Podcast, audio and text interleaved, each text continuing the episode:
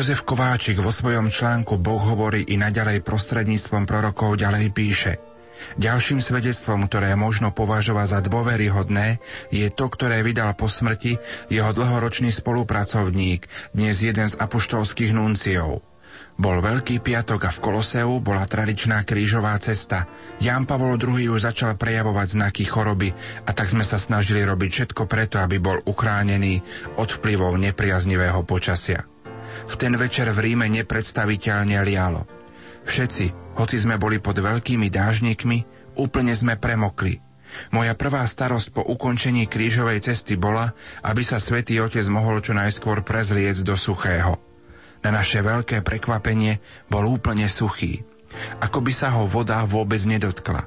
Pre nás to bolo úplne nevysvetliteľné. Druhým silným príbehom bolo svedectvo o tom, ako Jánovi Pavlovi II. ležali na srdci manželstvá, ktoré z rôznych príčin nemohli mať deti. Spolupracovníci dostali pokyn, aby mu takúto korešpondenciu dávali osobne do kaplnky. On si tieto prosby kládol na oltár pod korporál počas slávenia svätých omší s osobitným úmyslom. Po svätej omši vybral niektoré z prozieb a povedal Dajte im vedieť, že som sa za nich modlil. Nech nestrácajú dôveru. A do roka nám chodili svedectva týchto ľudí o tom, že čakajú rodinu, dosvedčuje jeden zo svetkov.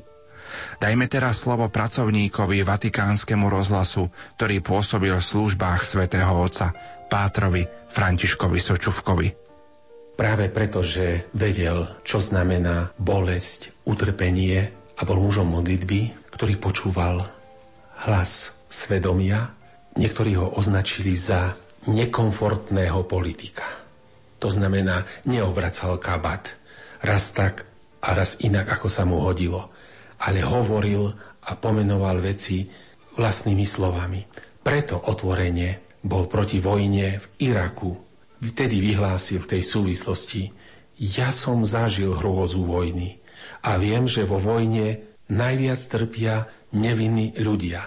Preto žiadal amerického prezidenta, aby nezačínal vojnu v Iraku. Myslím si, že Jan Pavol II modlitbe naozaj čerpal silu konať podľa svedomia.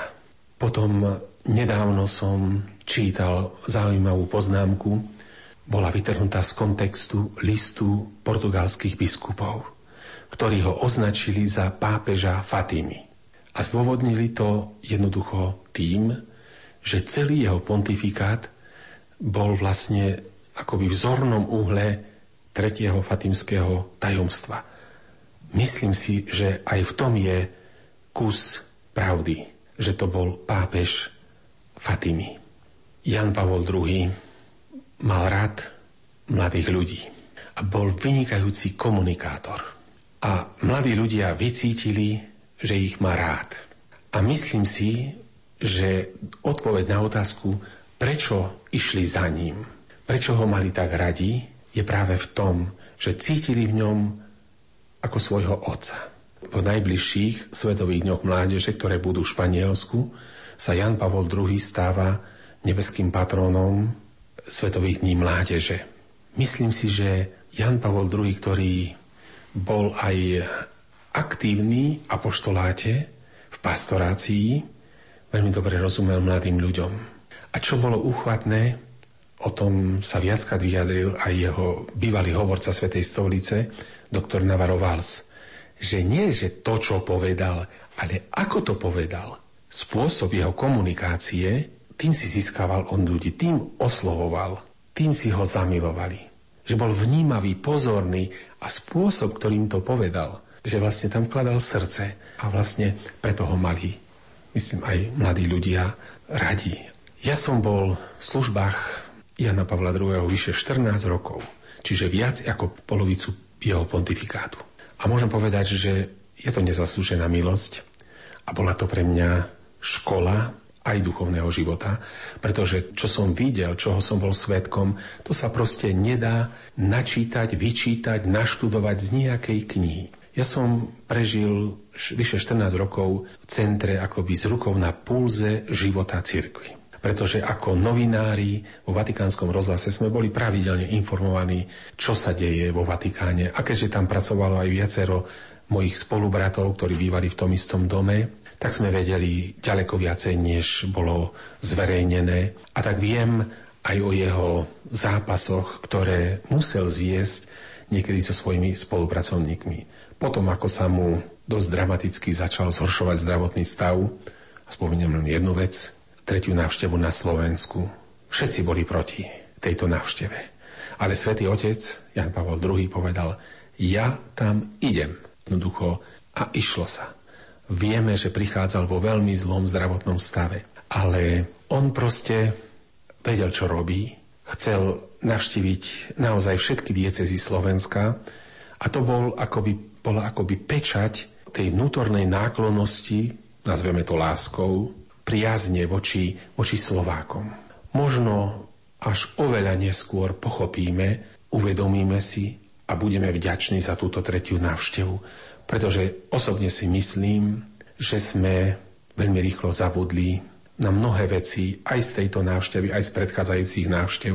A tak vlastne nie len církev na Slovensku, možno jednoduchí ľudia nie, ale tak mi to pripadá, ako keď starozákonný ľud ktorého Jahve vyslobodil a viedol púšťou a na púšti mu preukazoval toľko dobrodení, často na druhý deň zabudol na všetko a stal sa neverný Pánu Bohu.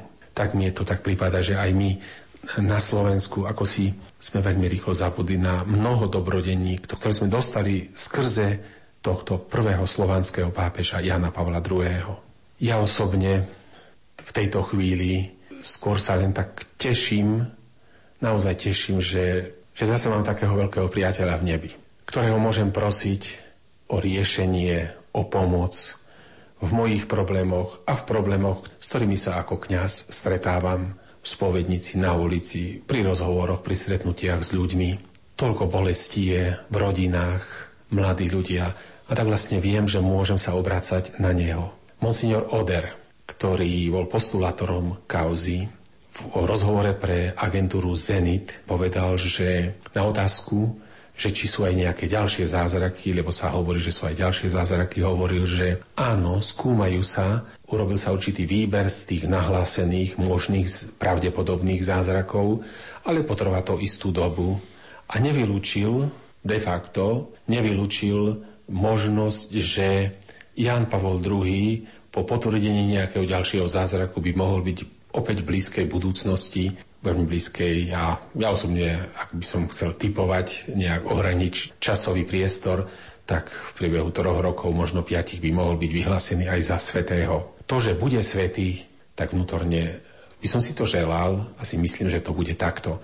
Nož a naozaj ma teší, že s týmto človekom som sa 20 krát stretol, ktorý ma požehnal mojich rodičov, mňa povzbudil pri viacerých príležitostiach tak som vďačný Pánu Bohu a dúfam, že nám bude aj mne pomáhať aj v mojom duchovnom živote a hlavne v tom, aby človek vytrval až do konca.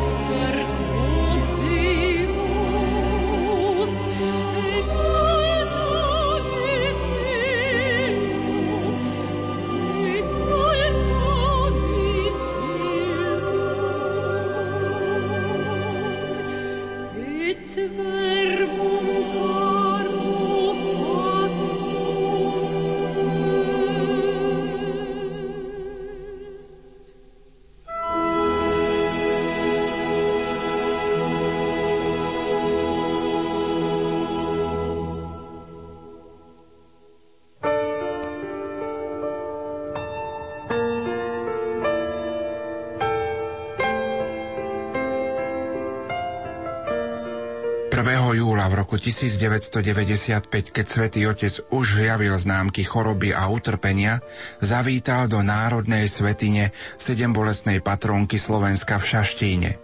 To, čo robí Šaštín pamätihodným, je nesporne socha sedem bolesnej na hlavnom oltári. Šaštín je pre Slovákov tým, čím je Mariacel pre Rakúšanov, Čenstochová pre Poliakov.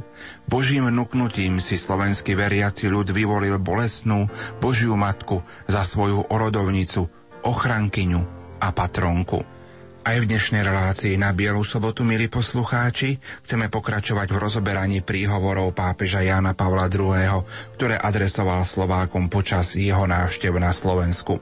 Slovo má v tejto chvíli banskobistrický generálny vikár Monsignor Marian Bublinec.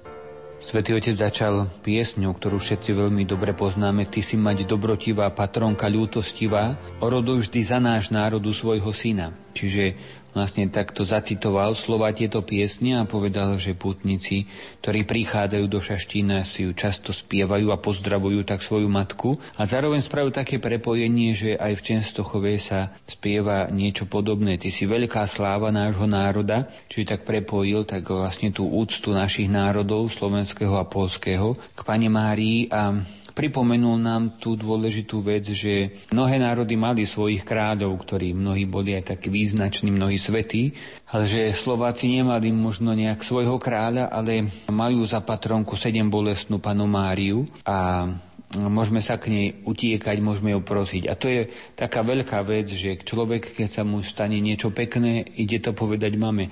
Keď sa mu stane niečo ťažké, tak to tiež ide povedať mame. A my to máme také, že môžeme to hovoriť našej nebeskej matke, teda je to niečo veľmi dôležité v našom národe, že máme úctu k Pane Márii. Zároveň vlastne pripomenul alebo nadviazal na liturgiu, na bohoslužbu slova, kde hovoril, že môžeme pripodobniť aj teda Mariánsku svetiňu Šaštíne, pripodobniť k Jeruzalemskému večeradlu. Večeradlo bolo miesto, kde Pán Ježiš ustanovil Eucharistiu a zároveň bolo večeradlo miesto, kde sa e, Pana Mária modlila spolu s apoštolmi alebo apoštoli spolu s Panom Máriou, kde očakávali zo zoslanie Ducha Svetého. Takže tak ako boli oni vo večeradle v Jeruzaleme, tak teraz my sme v Šaštíne, ale sme okolo Matky a Matka z nás vytvára jednu modliacu sa rodinu a vlastne cez túto modlitbu my si vyprosujeme a očakávame príchod Ducha Svetého. Čiže takto ako spravil také prepojenie a Pana Mária, ako pripomenul Svetý Otec, nás tu príjma do toho istého spoločenstva modlitby, ktoré sa modlili apoštoli, alebo v ktorom sa modlili apoštoli vlastne kedysi, v tej prvej cirkvi. Potom Svetotec povedal, a to je takú veľkú pravdu, že vlastne marianské svetine sú zároveň miesta, kde sa ľudia najčastejšie vrácajú ku sviatosti pokáňa. Mnohí, ktorí už možno dávno neboli na Svetej spovedi, tak využijú napríklad púde na to, aby sa vyspovedali a že treba si to vážiť, toto, že jednoducho pri nohách matky, ktorá je našou matkou, ktorá nás miluje, zložíme aj svoje hriechy a zároveň si podporovať vlastne aj tento smer alebo túto pastoráciu, teda dávať možnosť, aby naozaj ten, kto chce, aby sa mohol očistiť na púťach od hriechov a aby sa mohol stretnúť spolu znovu s Ježišom Kristom. Potom svätý Otec vlastne pripomenul to pod krížom, čo je svätý Ján nám opisuje, hľa tvoja matka, hľa tvoj syn. A od tej chvíle si ju syn zobral vlastne Ján zobral k sebe. Čiže taká výzva pre nás všetkých, aby sme si aj my panu Máriu, aby sme ju nedržali ďaleko, ale je to výzva vlastne pána Ježiša z kríža, aby sme si ju vedeli zobrať do svojho domu, aby s nami prebývala a práve v tých každodenných situáciách, v tom každodennom živote zobrať ju do svojho života, pretože niekedy tá úcta môže skončiť iba tým, že máme sochu, máme vodu, máme rúženec, ale v tom každodennom živote tie hodnoty, ktoré Panna Mária žila, tak ako keby sa nám tak neobjavovali. A hľa tvoja matka a zobrať si ju k sebe znamená zobrať ju do toho nášho každodenného života, ktorý vlastne prežívame. Takže toto bola taká veľká výzva, ktorú nám zachytil svätý Jan Evangelista, ktorú svätý Otec osobitným spôsobom pripomenul aj na tejto púti v Šaštíne. No a tým vlastne ako touto výzvou, aby sme prijali vlastne matku, zobrali si ju do svojho života, tým zakončil aj svoju homíliu. Ako by sa dal charakterizovať vzťah svätého otca Jana Pavla II. k Pane Márii? Bol to aj mariánsky pápež. Myslím si, že to bol v prvom rade mariánsky pápež, alebo jeden z tých, ktorí osobitným spôsobom tú úctu k pani Márii zdôraznili. Vieme, že po koncile úcta k pani Márii akoby tak ochabla, dokonca niektorí teológovia to nazvali, že mariológia, vzťah pani Márii je taká akoby mŕtva vetva teológie. Až v roku 1976 v podstate pápež ešte Pavol VI napísal exhortáciu Marialis Cultus, kde vyzval k úcte k pani Márii a zdôraznil, že ona je veľmi dôležitá. No a potom už Jan Pavel II, teda pápež, nám pripomenul, alebo veľmi často pripomínal panu Máriu, či už s rozličnými encyklikami, ale hlavne svojim postojom, nakoniec svojim znakom, ktorý mal veľké M, vieme, že to bola Mária, totus tus, tedy tvoj. Ježišovi Kristovi patrí Márii, vzťah k rúžencu, ako Fatima, putnické miesta Lurdy, na atentát 13. mája, teda na zjavenie Pani Márie Fatimské. To všetko sú veci, výročie zjavenia,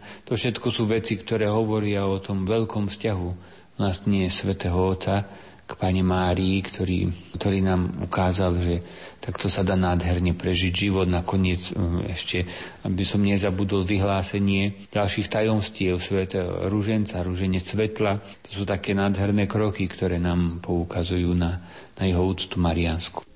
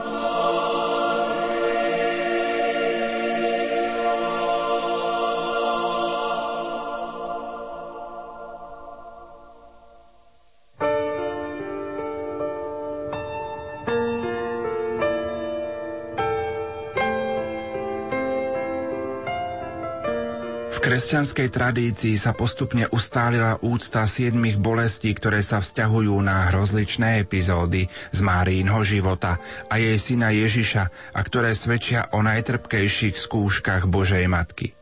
Simeonovo proroctvo, útek do Egypta, strata 12-ročného Ježiša, stretnutie s Ježišom na krížovej ceste, Ježišovo ukrižovanie, sňatie Kristovho tela z kríža a vloženie do lona bolestnej matky. Pochovávanie pána Ježiša. Číslo 7 vyjadruje v Biblii plnosť, v tomto prípade plnosť bolesti. Sviatok k úcte 7 bolestnej sa v cirkvi slávil už v 15. storočí. V súčasnosti sa slávi 15. septembra po sviatku povýšenia Svetého kríža. Zaujímavosťou je, že na Turíce v roku 1987 zvony šaštínskeho chrámu hlaholili na pozdrav matke Tereze z Kalkaty, ktorá naštívila túto baziliku. Svetý otec Jan Pavol II na úvod Svetej Omše Slovákom adresoval tieto slová.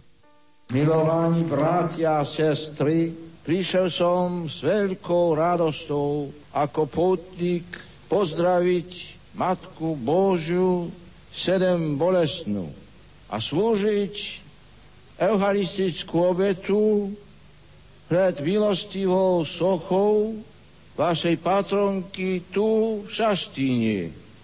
spolu s ňou sa s Ježišom Kristom v duchu svetem. Obetujeme nebeskému Otcovi a vyprosujeme hojnosť milosti pre celý slovenský národ a pre celý svet. V tejto chvíli si vypočujme príhovor svätého Otca, ktorý povedal slovenskému národu pred Šaštínskou bazilikou 1. júla roku 1995. Ty si mať dobrotíva, patronka ľutostíva, oroduj vždy za náš národ u svojho syna.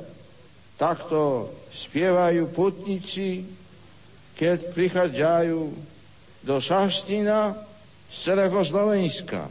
Pozdravujú Božiu Matku, svoju patronku. Podobne ju pozdravujú aj polskí putníci v Čestohovej. Ty si veľká sláva nášho národa. Drahí bratia, sestry, tu v Šaštine je národná sviatiňa Slovenska. Dnes do tejto baziliky prichádza pápež ako putník hneď na začiatku svojej apoštolskej navštevy.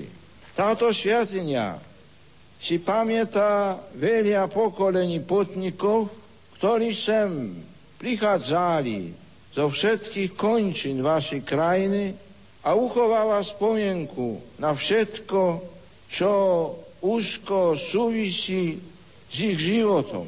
Na radosť, na smutok a utrpenie, ktoré nechybali vo vašich dejinách, ako nechybajú v živote nejakého človeka a nejakého národa na zemi.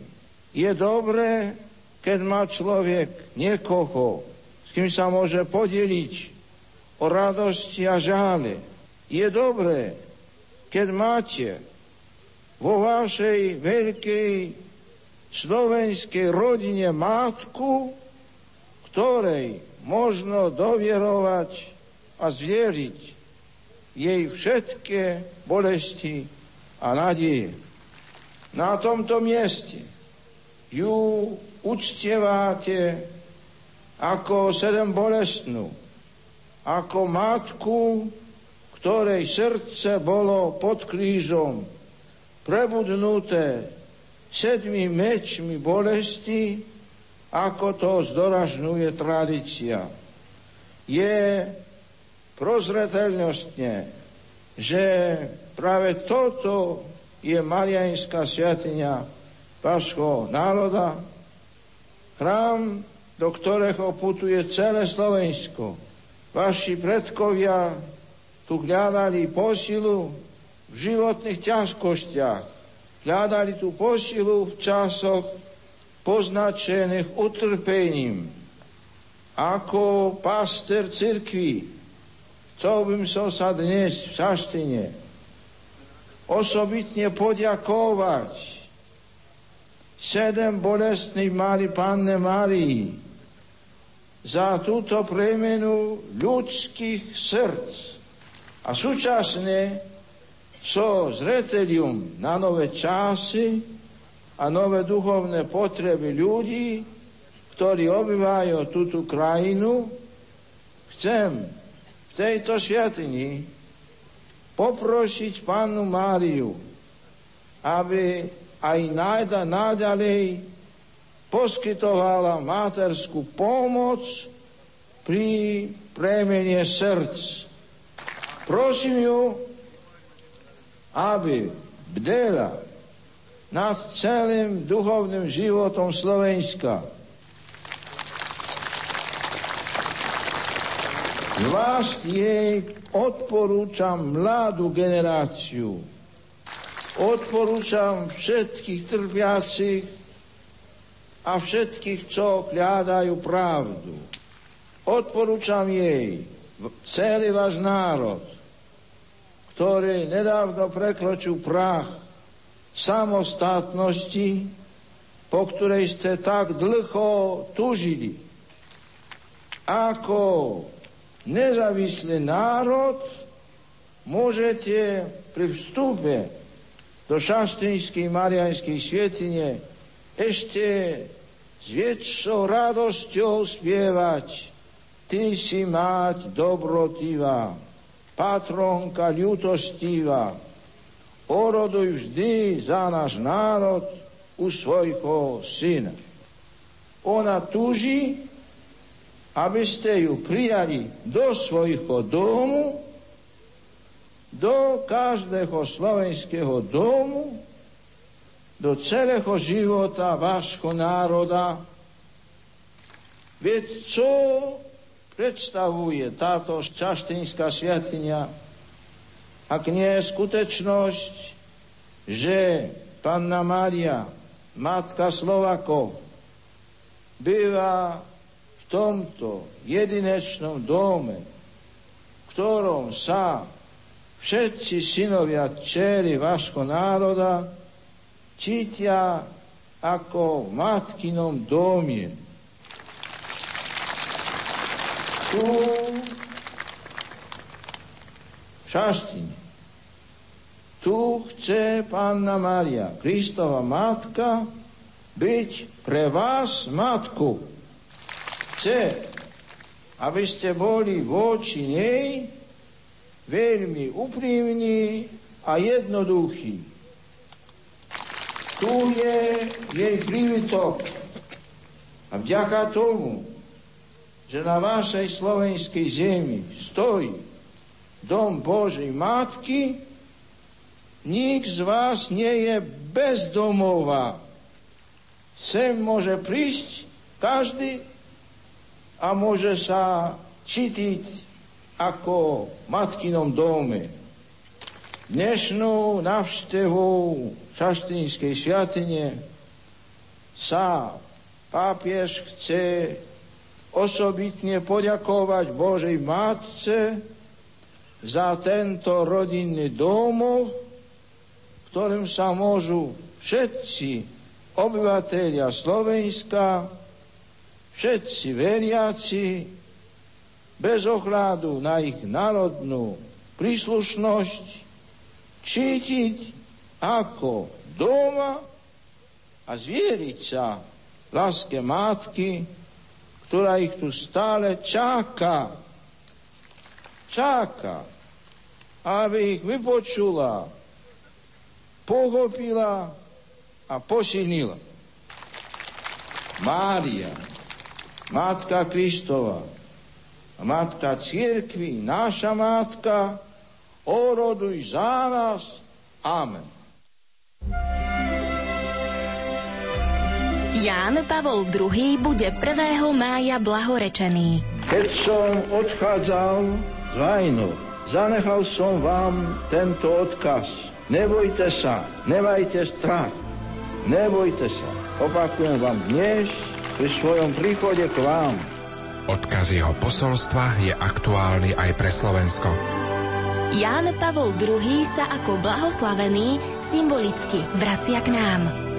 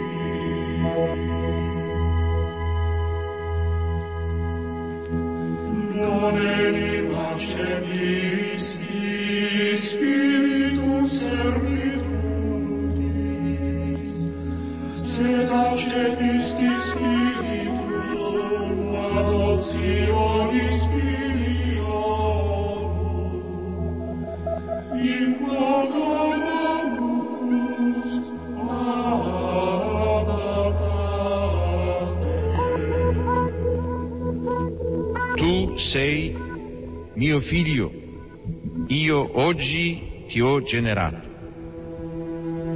Io gli sarò padre, egli mi sarà figlio.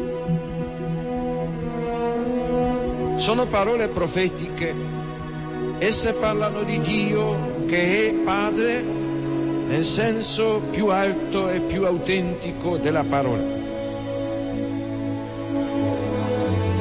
Dice Isaia, Signore, tu sei nostro Padre, noi siamo argilla e tu colui che ci dà forma. Tutti noi siamo opera delle tue mani.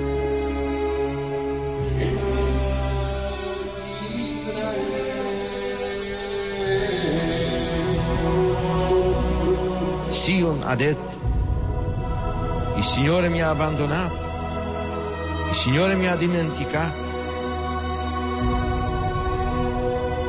Si dimentica forse una donna del suo bambino?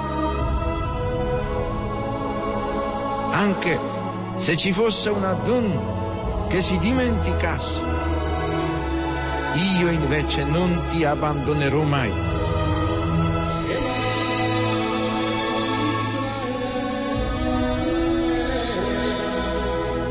È significativo che nei brani del profeta Isaia la paternità di Dio si arricchisca di connotazioni che si ispirano alla maternità. Gesù annunzia molte volte la paternità di Dio nei riguardi degli uomini, riallacciandosi alle numerose espressioni contenute nell'Antico Testamento. Per Gesù Dio non è solamente il Padre di Israele, il Padre degli uomini, ma il Padre suo, il Padre mio. Pater noster, qui es in celi, sanctificetur nomen tuum, adveniat regnum tuum, fiat voluntas tua, sicur in cielo ed in terra. Pane nostrum quotidianum da nobis hodie, et dimitte nobis levita nostra, sicur et nostri vittimus, debitoribus nostri, et ne nos induca in tentatione, sed libera nos a malo.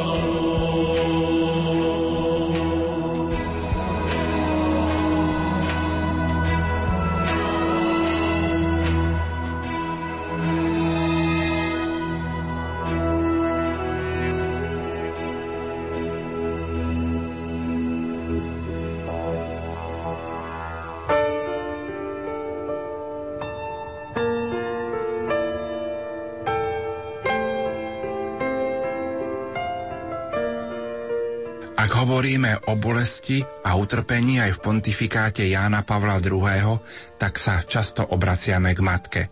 Pozreli sme sa na príhovor svätého Otca, ktorý povedal v Šaštíne a teraz spoločne putujme do Levoče. Nevieme z istotou, kedy bol postavený prvý kostol na terajšej Mariánskej hore. Pôvodne sa volala Olivový vrch. Je však isté, že tu máme jedno z najstarších miest mariánskej úcty na Slovensku. Výstavba terajšieho kostola v neogotickom štýle trvala od roku 1906 až do roku 1922, pretože rýchlejšiemu dokončeniu prekazila Prvá svetová vojna. Nový kostol posvetil 2. júla 1922 biskup Ján Vojtašák za veľkej účasti veriaceho ľudu. Príhovor svätého otca v Levoči sumarizuje generálny vikár Bansko-Bystrickej diecézy Monsignor Marián Bublinec.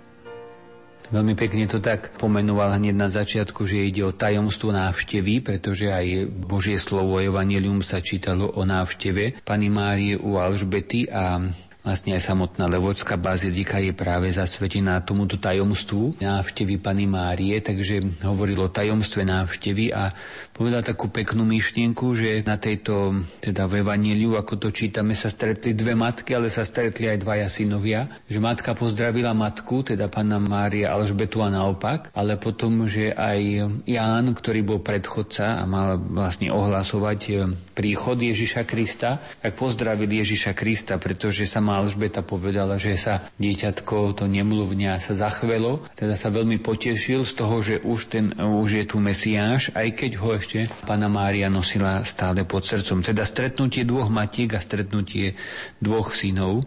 Vlastne sám si tak zaspomínal, povedal, že vlastne aj vôbec Mariánska hora v Levoči a vôbec Mariánske putné miesta boli okrem iného, možno, že nepriamo, ľudia sa tam schádzali, chodili na púte, nepriamo sa tým veľmi tak protestovalo aj proti tomu režimu, k bývalému, teda komunistickému a totalitnému, čiže možno, že tam nikto nešiel kvôli tomu, že idem protestovať, ale idem na tú púť a zároveň tým aj protestoval, pretože sa tam nebálic, pretože tam sa nebal vyznať svoju vieru. Spomenul svätý Otec aj sám taký zážitok, že mali obraz v Polsku, teda Pany Márie, vlastne z Čenstochovej tento obraz pod, na výzvu kardinála Višinského, ktorý to veľmi podporil, putoval po všetkých farnostiach Polska. Myslím si, že to bolo, tuším, vyše 25 rokov, že vlastne chodil ten obraz a tá štátna moc sa rozličným spôsobom snažila to prerušiť, zničiť, zastaviť aj tým, že zobrali obraz a pretože ako kultúrna pamiatka nemôže sa to, dali ho naspäť do Čenstochovej a Svetý Otec spomínal, že potom chodil prázdny rám, ako z farnosti do farnosti a gnali si ho do kostola. A že ten prázdny rám bol niekedy ešte výrečnejší ako samotný obraz, lebo všetci vedeli, prečo tam ten obraz chýba, pretože chýba niečo ešte oveľa dôležitejšie a to je náboženská sloboda, ktorá je úplne normálnym základným právom a možnosťou vyjadriť svoj postoj, svoj názor a pekným, nenásilným iným spôsobom žiť svoje kresťanstvo, ktoré niekedy je aj veľmi nepríjemné, pretože má svoje hodnoty a tým, že ich obhajujeme, tak niekedy sa staviame aj proti niečomu, čo nie je správne. Čiže takto si svätý Otec sám zaspomínal na tú situáciu v Polsku, No a potom eh, vlastne ocenil, alebo teda zameral sa na to, ako Sveta Alžbeta privítala panu Máriu, odkiaľ mám to šťastie, že matka môjho pána prichádza ku mne a blahoslavená je tá, ktorá uverila, teda že vlastne Sveta Alžbeta blahoslaví vieru Pany Márie, že vlastne sa tak teší z tej jej viery, teší sa z toho, že ona prijala Mesiáša. Zároveň tu máme pred sebou aj veľmi peknú ženu vo Svetej Alžbete, ktorá sa raduje, že niekoho Boh vyzdvihol ešte vyššie ako mňa, hoci ja som staršia. Pána Mária bola predsa len fakt mladým dievčaťom a vlastne Alžbeta sa z toho veľmi raduje, že nie, ja som tá prvá, ty si tá prvá.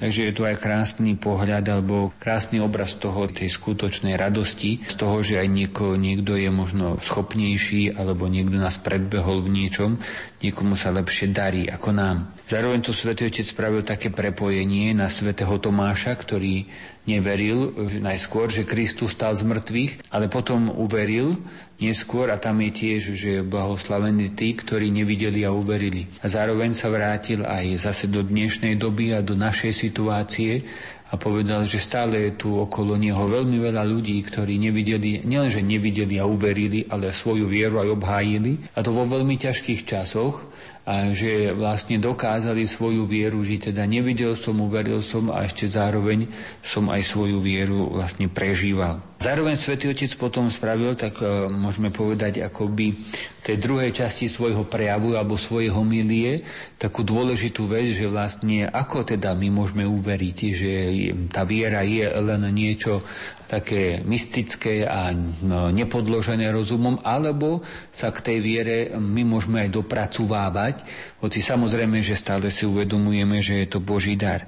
A povedal, že už kniha múdrosti zo starého zákona upozorňuje na to, že k viere môžeme sa dopracovávať, že máme sledovať vesmír, svet okolo nás a všetko to, čo Boh stvoril. A z toho sa dá už dedukovať, že je veľmi veľa vecí, ktoré musia mať svoju príčinu a teda, že tým sa dá prichádzať na, na to, že existuje stvoriteľ zo stvorných vecí. Máme poznávať stvoriteľa. Čiže to je taká prvá vec. A zároveň, keď nám to tak pripomenul, tak zase sa vrátil k pani Mária a povedal, najkrajším stvorením, aké tu kedy bolo, tak je práve ona, pana Mária, on tá, ktorá vlastne žila na zemi No a my sa k nej môžeme utiekať, my ju môžeme vlastne prosiť o, o pomoc a o, o rodovanie a zároveň čerpať vodu s prameňou spásy, tak to pripomína aj on. Čiže tá pomoc o rodovanie znamená čerpať vodu z prameňa spásy, pretože človek sa ľahko pomýli, ide čerpať, ale nečerpa z prameňa spásy. A potom je sklamaný, pretože tá voda, ktorú načerpal inde, ho nemôže zasítiť. Zakončil tým, že poďakoval vlastne všetkým, ktorí vydávali svedectvo o viere počas týchto dlhého obdobia útlaku komunistického.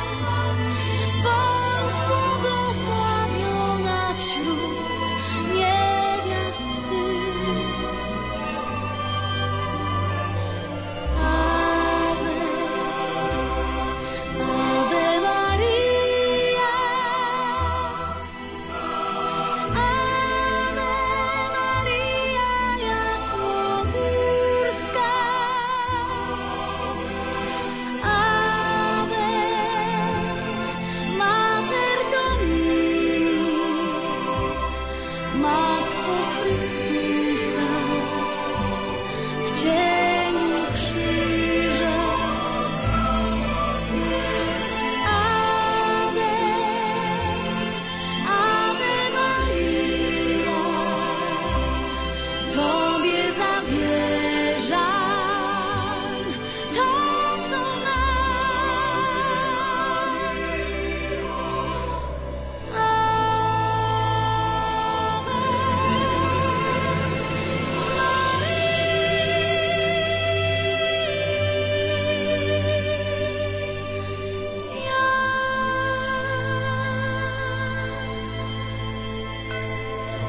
Zázračná socha Pany Márie, ktorá sa nachádza v chráme, je skutočným umeleckým skvostom a zároveň svedectvom hlbokej marianskej úcty slovenského ľudu. Vytesal ju z dreva neznámy autor v 14. storočí. Socha je 148 cm vysoká, je ozdobená zlatom a na hlave má korunu. Znázorňuje panu Máriu vo chvíli stretnutia so svetou Alžbetou. Drevo sa zdá svieže, ako by bolo vyrezané z kmeňa iba dnes, zaznamenal kronikár Levoče Meyer v roku 1812. 3. júla 1995 vítal spisky diecézny biskup Monsignor František Tondra svätého Otca na Mariánskej hore v Levoči. Svetý Otče, keď ste bol krakovským arcibiskupom, spiská diecéza bola vašou susednou diecézou. Keď ste sa stal pápežom, medzi všetkými diecézami cirkvy sa aj spiska diecéza stala vašou diecézou. Vítame vás medzi nami tu na Spiši, tu v Levoči na Mariánskej hore.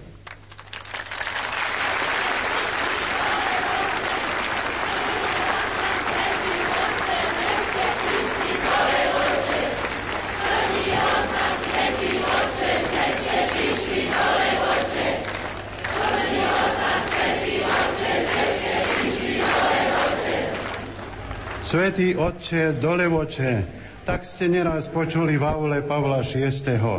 A teraz sa to stalo skutočnosťou. Všetci sa tešíme. V polovici 13. storočia zažilo Uhorsko, ku ktorému vtedy patrilo aj Slovensko, hotovú kataklizmu. Boli to nájazdy Tatárov. V roku 1241 Tatári porazili uhorské vojska a zaplavili celú krajinu. Celé Slovensko, ale zvlášť jeho východná časť, trpelo tatárským plienením. Ľud sa zachraňoval útekom do hôr. Napriek tomu Slovensko stratilo polovicu obyvateľstva. Tí v horách si na stromy zavesili kríž alebo obraz Pany Márie a tam sa modlili a prosili o pomoc z neba. Keď tatárska pohroma prešla, Ľudia sa vrátili do svojich dedín a miest, ale začali chodievať na niektoré miesta v horách, kde sa zachránili, aby ďakovali Bohu za záchranu. Tak vznikli niektoré pútne miesta na Slovensku, medzi ktorými je najviac navštevovaná Mariánska hora v Levočí. Prvý záznam o tomto mieste je spred 750 rokov, roku 1245. V roku 1247 už tu bola postavená kaplnka, do ktorej chodevali pútnici. Odvtedy sa tu neprestajne konajú púte. Vy ste, svätý Otče, v roku 1984 kostol na Mariánskej hore povýšili na Baziliku Minor, menšiu baziliku. Za totalitnej vlády počet pútnikov neustále stúpal. Pre veľký počet pútnikov ani komunisti si nedovolili zakročiť proti procesiám. V 70. a 80. rokoch sme pozorovali obdivuhodný pohyb mládeže, ktorá účasťou na Levodskej púti dokazovala svoju vernosť cirkvi. Tej mládeže, ktorá už bola dieťaťom komunizmu. Tu prichádzala načerpať sily a oduševnenie.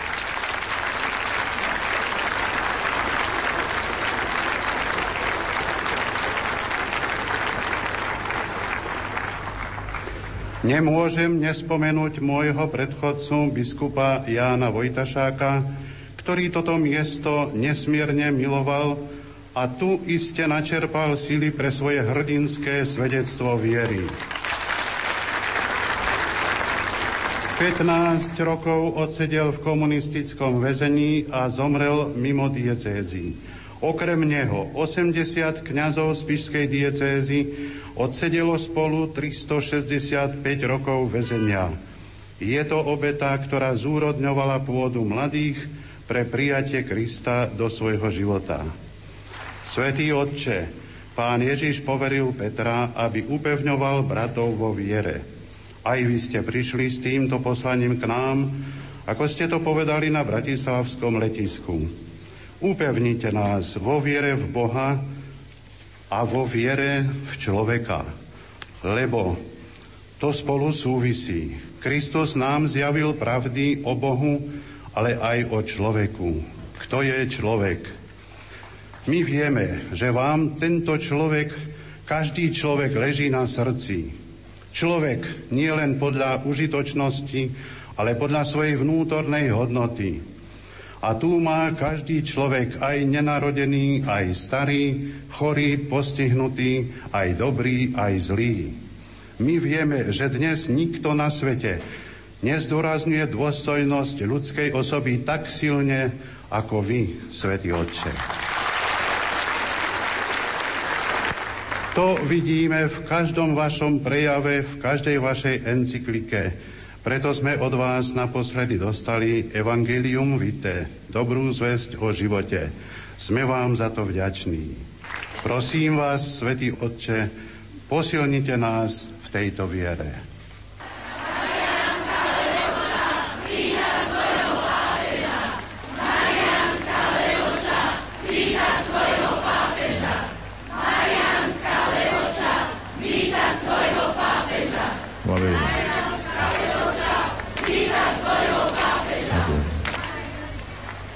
Drahí bratia a sestry, marianskí ctitelia, úprimne sa radujem, že spolu s vámi môžem sláviť svietu omšu na tomto putnickom mieste, ktoré bolo po staročia miestom nádeje. Roky som bol v duchu s vámi. Pri svojich cestách do väčšného mesta Ríma ste mi veľakrát pripomínali, Svete Otče, dole oče.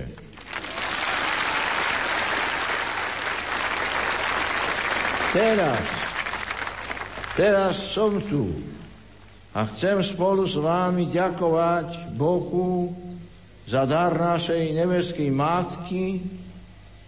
Ona nás učí že uplatňovanie pravej slobody je v poslušnosti Bohu. Len poslušnosť Bohu je naplnením ľudskej slobody, to platí aj pre nás. Składam dłonie do modlitwy, jak skrzydła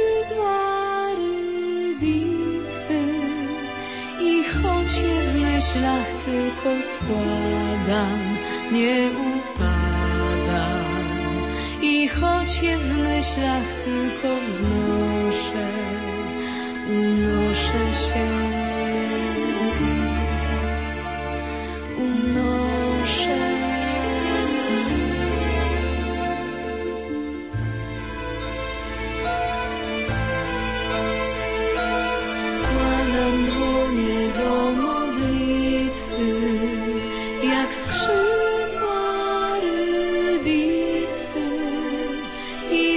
się w myślach tylko składam, nie upadam. I choć się w myślach tylko wznoszę, unoszę się.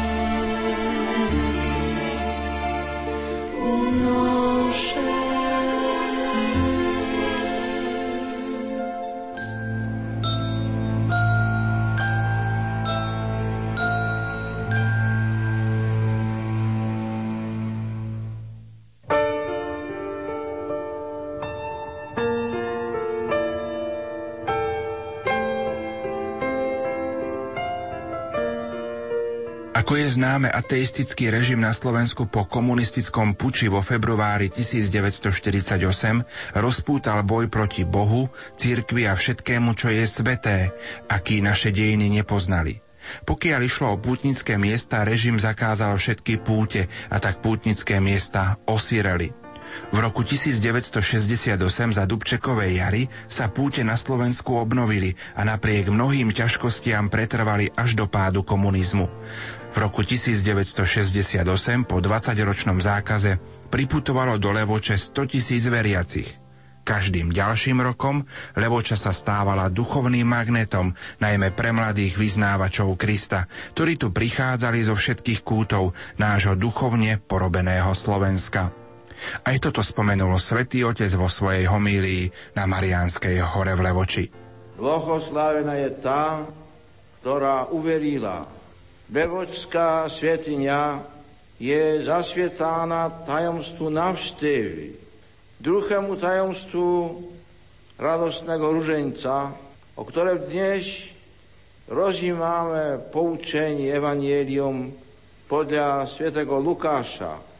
Panna Mária išla po zvestovaniu navštíviť Alžbetu, svoju príbuznú, do Zahariašovho domu.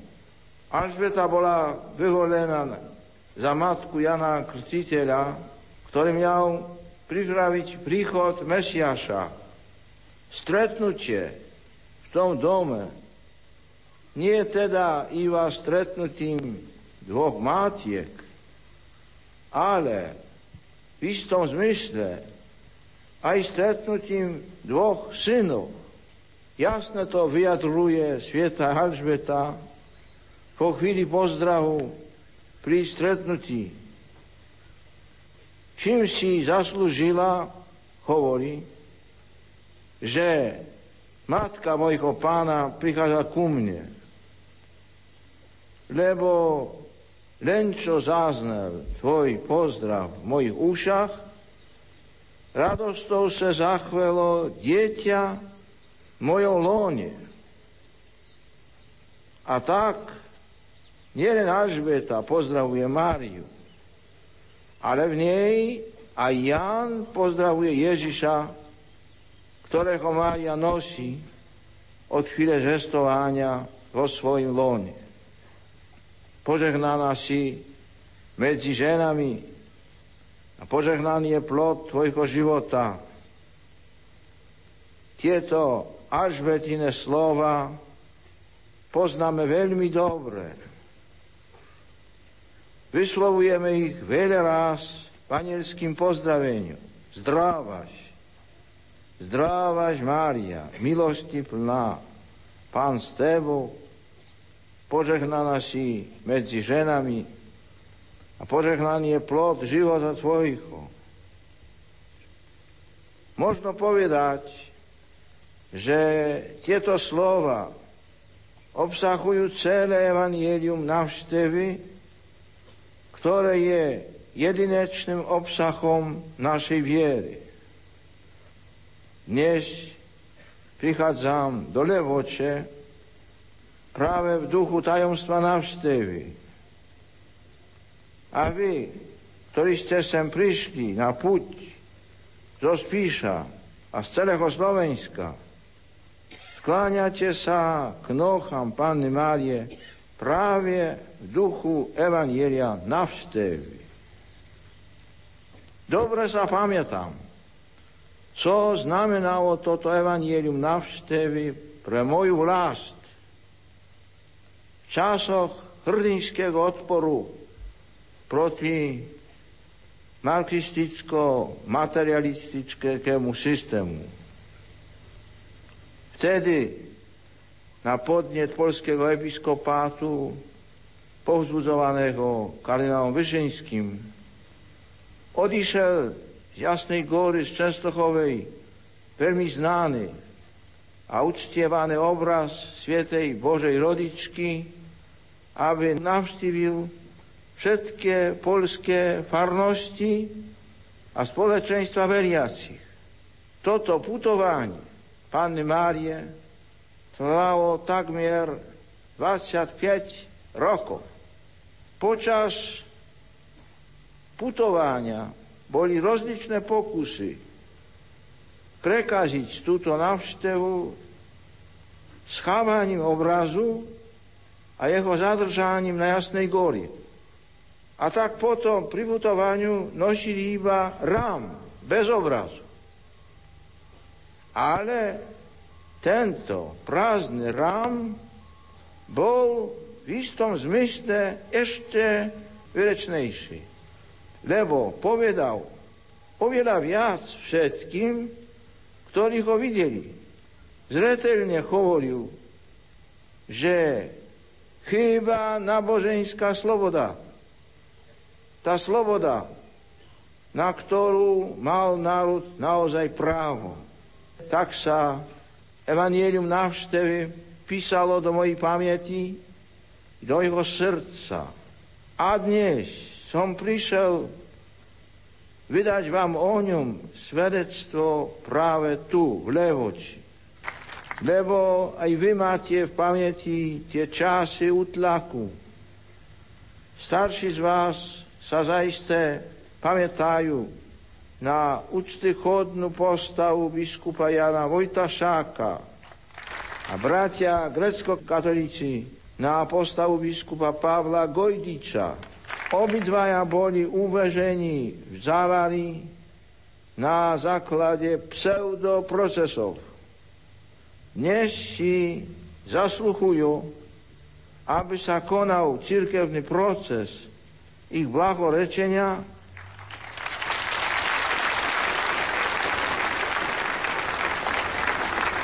pretože vydali svedectvo o vernej službe cirkvi na Slovensku. Blahoslovená je tá, ktorá uverila. Prvé, než Mária stichne vyrozprávať udalosť vestovania, Alžbeta ju predika a zvola. Blahoslavená je tá, ktorá uverila. Uverila, že sa splní, čo je povedal pán. Áno, Alžbeta myslela na zvestovanie. Mária prišla vyrozprávať svojej staršej príuznej, čo tajomné zažila v Nazarete. Ale Alžbeta, osvietená Duchom Svietým, ešte prvé, než začne Maria hovoriť, ocenuje jej úkon viery a nazýva ju blahoslavenou pre fiat, pre fiat, ktoré vyslovila. Vo zvestovaniu je v istom zmysle obsahnuté celé evanielium. Keď Mária počuje Alžbetin pozdrav, isté má pred sobou udalosť, ktorá sa odochrála v Nazarete. Udalosť, ktorá dáva počiatek novej zmluvie Boha s ľuďmi. Zdrávaš milosti plná, Pán s tebou. Každé slovo nebeského posla prinášalo zviesť o tom, že sa začína nový vzťah medzi Bohom a ľuďmi. A jeho slova boli aj úvodom k tomu, čo Maria teraz počuje od svojej príbuznej požehnaná si medzi ženami. Mária, snubenica Tesara Jozefa, zostávala podľa Svetého písma pánov, predsa vzátým zachovať toto panenstvo spolu so svojim ženichom. Preto sa pýta aniela, ako sa to stane, veď ja muža nepoznám. Boží posol jej vysvetľuje.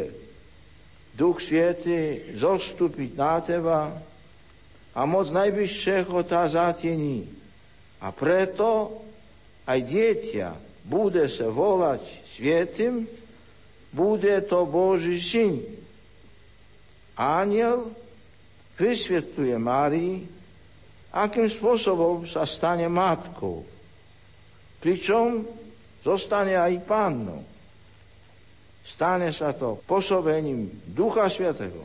Ďaka tejto nadprirodzenej Božej plodnosti sa Boží syn jednej podstáte s Otcom, Boh z Boha, svetlo zo svetla, väčšie slovo Otca, stáne v jej lóne, synom človeka, kedy si Abraham uveril Bohu a prijal jeho výzvu, čím dal počiatok veľkému bohatstvu zjavenej viery. Teraz, vo chvíli zvestovania, Maria verí slovom Božieho posla a dáva počiatek novému bohatstvu viery, ktorom je staré prevzaté a priviedené k plnosti nové bohatstvo viery. Nové a väčšie bohatstvo veľkonočného tajomstva. Bohatstvo Krista, ukrižovaného a zmrtvých stalého. Ukazuje novú hĺbku viery. Keď apoštoli v schromaždení vo večerádle vidia Ježíša Krista po jeho zmrtvých stáni, spoznávajú ho a uvieria v Neho. Ale Tomáš, jeden z nich, nie je s nimi. A nechce veriť svojim brátom, ktorí ho uistujú, že videli pána. Ak neuvidím, neuverím. Osem dní sa z mŕtvych stále vrátil medzi nich a rozkázal Tomášovi dotknúť sa jeho rán. Až vtedy Tomáš páda na kolena a vyznáva, pán môj a Boh môj. Ježiš mu na to hovorí, uveril si, pretože si ma videl. Blahoslavení tí, čo nevideli a uverili. Blahoslavení Marínej viery, sa otvára perspektíva vyjadrená v Kristových slovách, ktoré povedal apoštolovi Tomášovi, blahoslavení tí, čo nevideli a uvierili. Nevideli, ale prijali svedectvo tých, čo videli čiže svedectvo apoštolov a cirkvi. A neprestajne ho príjmajú, príjmajú aj svedectvo Kristovej Matky, ktorá aj dnes ohlasuje veľké Bože skutky tým, že zvestuje Ježíša Krista ľuďom všetkých čas jedným z miest na Slovensku, kde Mária vydáva toto svedectvo, je zaiste táto svetiňa v Levoči. Sme generáciou 20. storočia, ktoré sa chýli ku konču.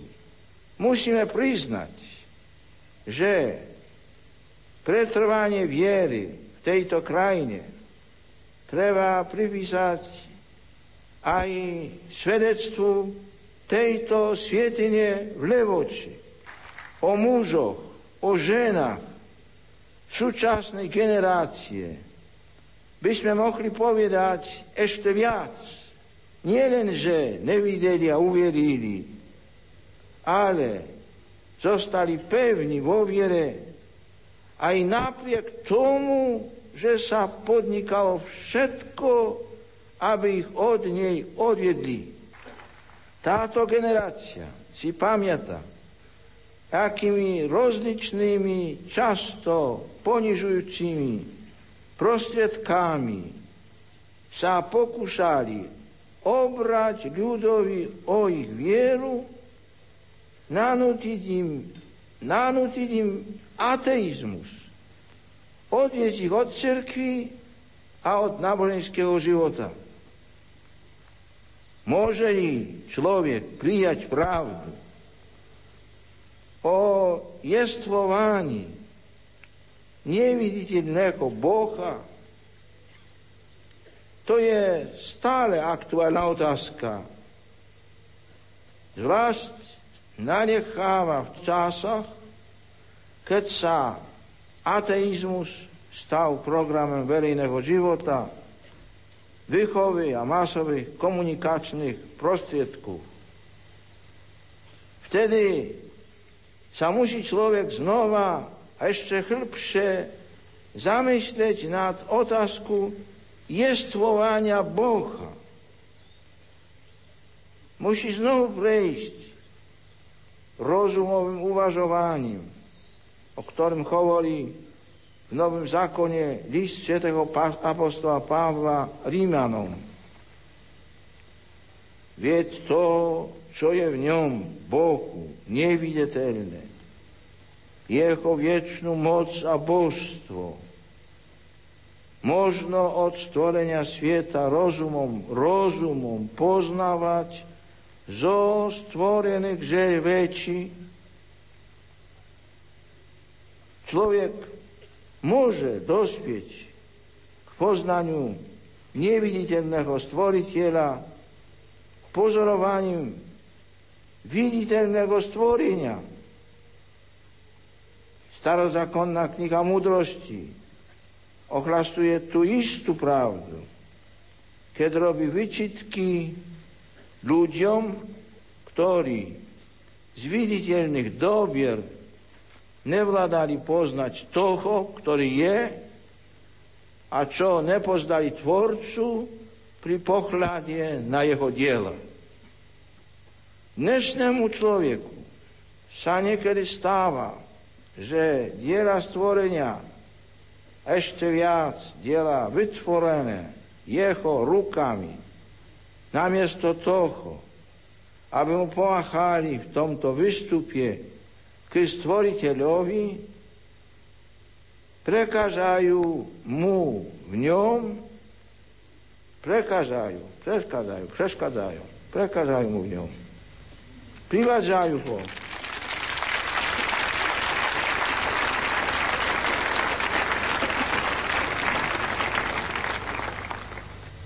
Privádzajú ho k naviazanosti iba na pozemské dobra a spôsobujú, že zabúda na Boha.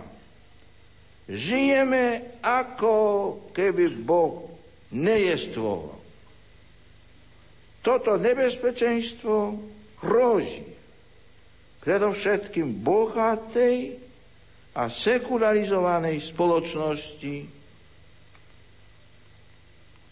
proti všetkým formám starého, nového ateizmu stojí Kristus, ktorý vydáva najvernejšie svedectvo Bohu ako Otcovi. Otcovi, ktorý tak miloval svet, že dal svojho jednorodeného syna. Marianské svietenie, sanktuária, sú miesta, kde sa Kristovo svedectvo stáva mimoriadne účinným. Istotne mnohí synovia a dcery Slovenska diača tejto levočskej svietini za to, že sa pravda o Bohu a viera v Neho zachovali živé v ich srdca. Preto treba aby sme tu spolu s Božou Matkou predniesli ten znešený hymnus chvály, ktorý spieva celá církev každý deň. Velebí moja duša pána a môj duch sa v Bohu, môjim spasiteľovi. Lebo veľké väčší mi urobil ten, ktorý je mocný. A sviete je jeho meno a jeho milosrdenstvo z pokolenia na pokolenie s tými, čo sa ho boja. Ak všetky pokolenia blahoslaviu Máriu, blahoslavenie jej osoby sa vždy mení na oslavný hymnus na stvoriteľa.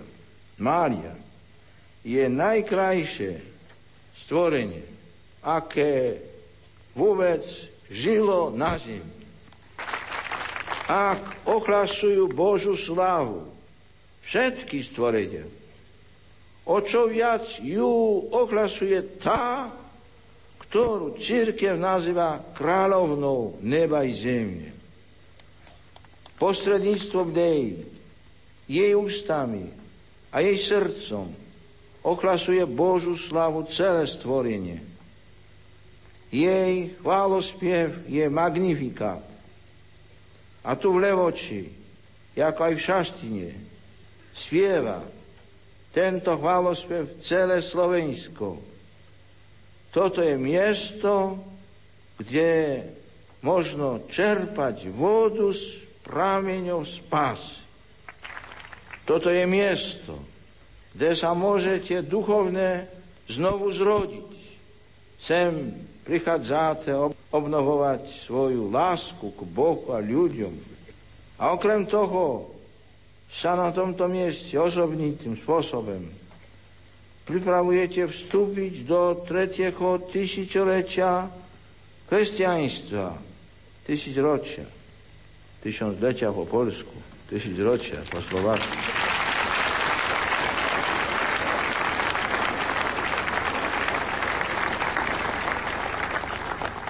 Vo Vianočnú noc roku 2000 sa budú všade ozývať radostné spevy. Pozdravíte Krista, narodoného v Betleheme, ako ho kedysi pozdravili pastieri a mutrci od východu. Buď pozdravený Ježišu, synu Pánne Márie.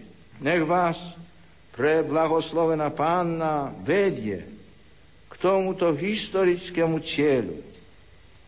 Nech oživuje vo vašich srdciach vieru, aby každý syn a každá dcera tejto krajiny spoznali v Kristovi svojho vykupiteľa a našli v ňom spásu. Pochválený bude Jezus Kristus. Maria, Christ.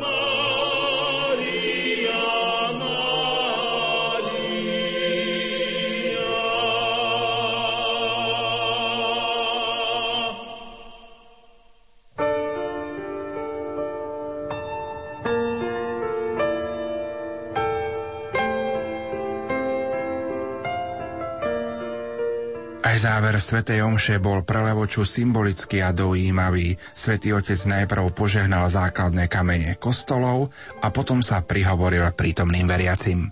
Svetý Otče, pred piatimi rokmi ste v Bratislave požehnali 200 základných kameňov pre nové kostoly pre celé Slovensko. Z tých kameňov pre Spiš bolo 17 a kostoly sú už postavené aj posvetené. Teraz máme tu na nachystaných 15 nových základných kameňov a prosíme vás, aby ste ich požehnali a aby milosť Božia z tých kostolov potom prúdila pre všetkých, ktorí tam budú vzývať meno Božie. Modlíme sa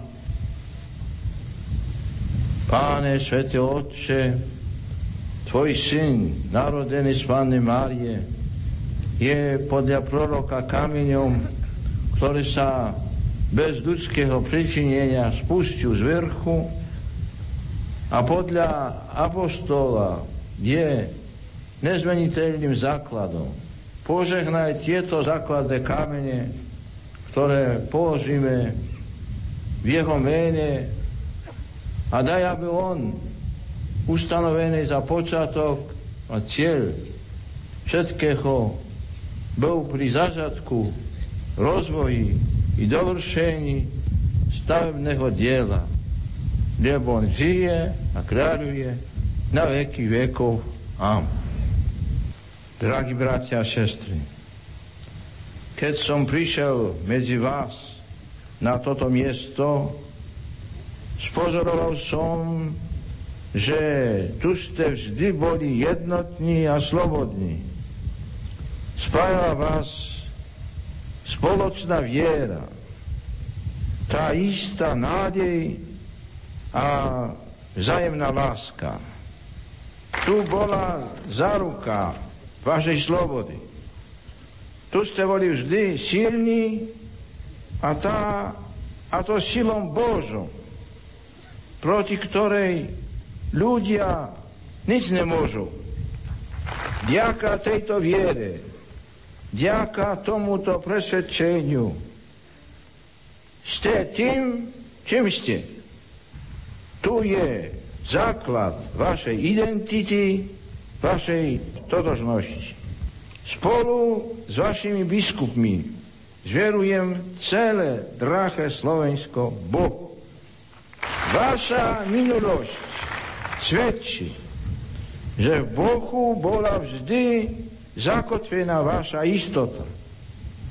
Tu je aj cesta, ktorou máte kráčať v budúcnosti a to na každém poli vašho života, vašej činnosti. V osobnom úsilí, v osobnom úsilí, v rodinách, męskich społeczeństwach w celu narodnom životje, praci, ohmotni, hmotni dobro, blahobit, hospodárskom, sociálnom i politickom dianí.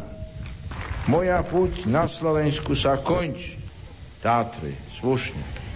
Muszę wam powiedzieć po polsku, bo rozumiecie, że bardzo pięknieście przygotowali to spotkanie w Lewoci.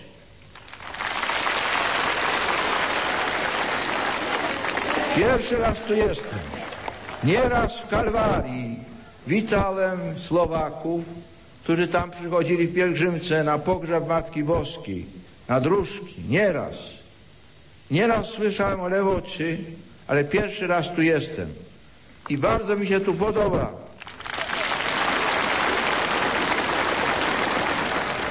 Bardzo wiele mówi. Ta świątynia na szczycie góry, wzgórza, a my stoimy na dole i patrzymy ku tej świątyni, jakbyśmy mieli się do niej wspiąć. Matka Boska tam jest i czeka, bo chce nas na tej drodze za Chrystusem prowadzić. To wszystko mówi Lewocza. Nie to tak. Jeszcze jedno. Bardzo dobrzeście przygotowali razem z Matką Boską. Pogodę. Bardzo dobrze. Taka umiarkowana, z tym wiaterkiem, czasem mocnym, od, odświeżająca. Także ochota przychodzi, ażeby przyjechać, jeżeli nie tu, to przynajmniej do Zakopanego. Zakopane się nastawiło dzisiaj na to, żeby papieża przekonać, że powinien przyjechać jak najszybciej. Zakopane pozdrawia, księżówka zaprasza, Zakopane czeka, Zakopane wita. Wszystko po kolei. Więc może Matka Boska z Lewoczy jakoś doprowadzi papieża do Zakopanego. Niech górale z tamtej strony Tatry często tutaj pielgrzymują i proszą, żeby jakoś dojechał, bo mu to ciężko idzie. Już miał tam być, a nie był. Ale z pomocą Lewoczy mam nadzieję, że dojdzie. Tak więc, tak więc, put na Słoweńsku zakończy. Dziękuję Wam za świadectwo wiery, któreście mi dali. Odnašam si ho v srdci do Ríma. Ďakujem biskupom, kňazom, reholným osobom, všetkým veriacim. Ďakujem verejným činiteľom na čele s pánom prezidentom a pánom predsedom vlády. Ďakujem všetkým, ktorí sa pričinili o úspech tejto cesty. Pán Boh zaplať. Pán z Wami.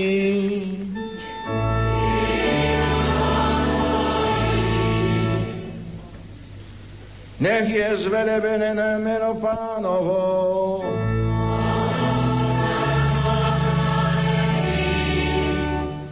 Naša pomoc mene Pánovo.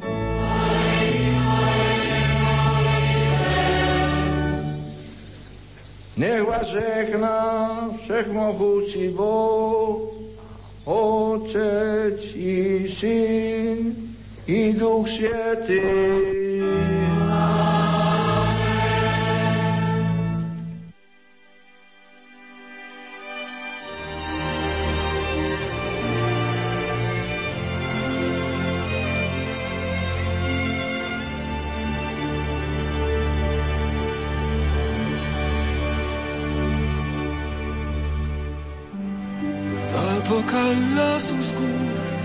Zstępuje i cicho szemrze górski potok. Gdy słowo znagła się znajduje w powodzi słonecznego złota. jak chleba kęs, jak człowieka bycie. Tak świat ma sens i ma sens życie. Ma sens, ma sens, ma sens, ma sens, ma sens,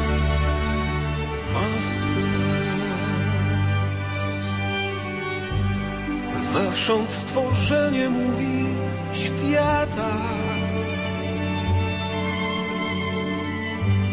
Cichością swoją i milczenie.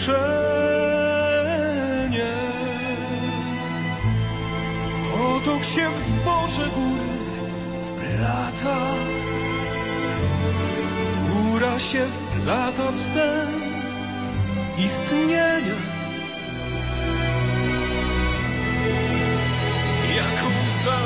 Rzęs, wypłakana skrycie. Tak śmierć ma sens i ma sens życie. Ma sens, ma sens, ma sens, ma sens, ma sens,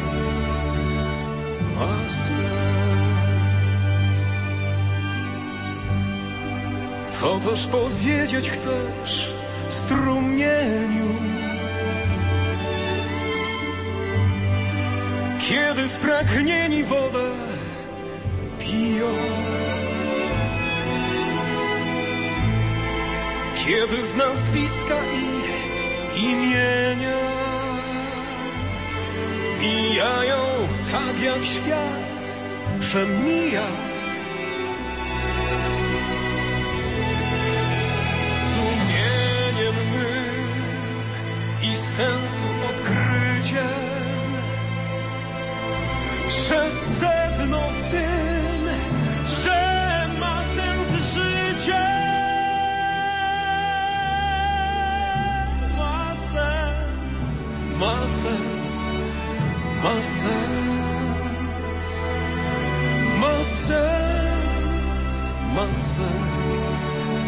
ma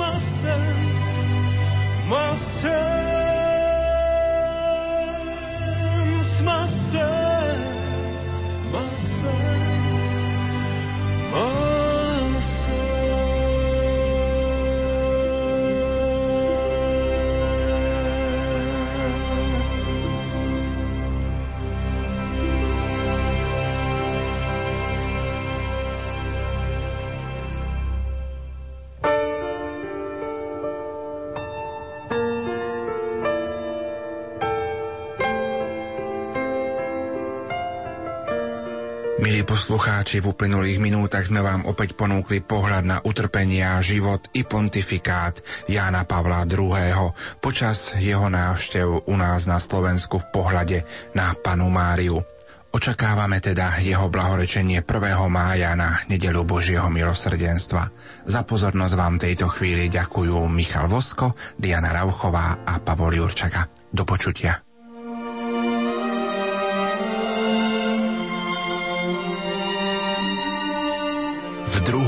Veľkonočnú nedelu, nedelu Božieho milosrdenstva, bude pápež Ján Pavol II blahorečený. Odchádzam od vás s pozdravom a žečením pokoja a zo srdca vás žehnám v mene Otca i Syna i Ducha Svetého. Nech Boh ochraňuje Slovensko a jeho obyvateľov. Apoštol Božieho milosrdenstva, lietajúci pútnik, mariánsky ctiteľ a pozbudzovateľ k svetosti každého jedného z nás. Všetkých nosím vo svojom srdci. V tomto duchu vás všetkých pozdravujem. Dúfam, že nie je to s Bohom, ale dovidenia. Pripravujte sa na túto veľkú udalosť prostredníctvom nášho vysielania. A v sobotu, 14. mája, putujte spolu s nami ďakovať za dar slovanského pápeža na 7. rozhlasovú púť Rádia Lumen do Krakova.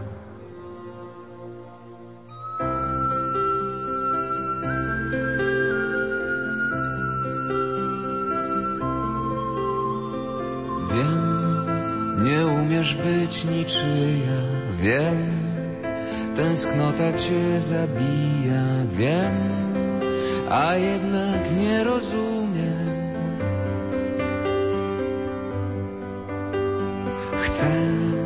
rozpalić tu ognisko. Chcę być z tobą bardzo blisko. Chcę, a jednak wciąż nie umiem. Wybuduję most nad najszerszą z rwących rzek, abyś mogła przejść na mój brzeg.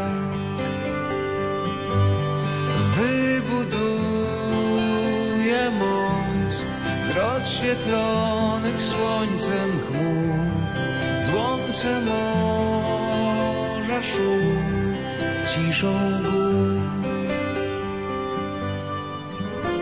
Ja wiem, zostać nie chcesz niczyj, wiem, twoja tęsknota krzyczy, wiem, a jednak mi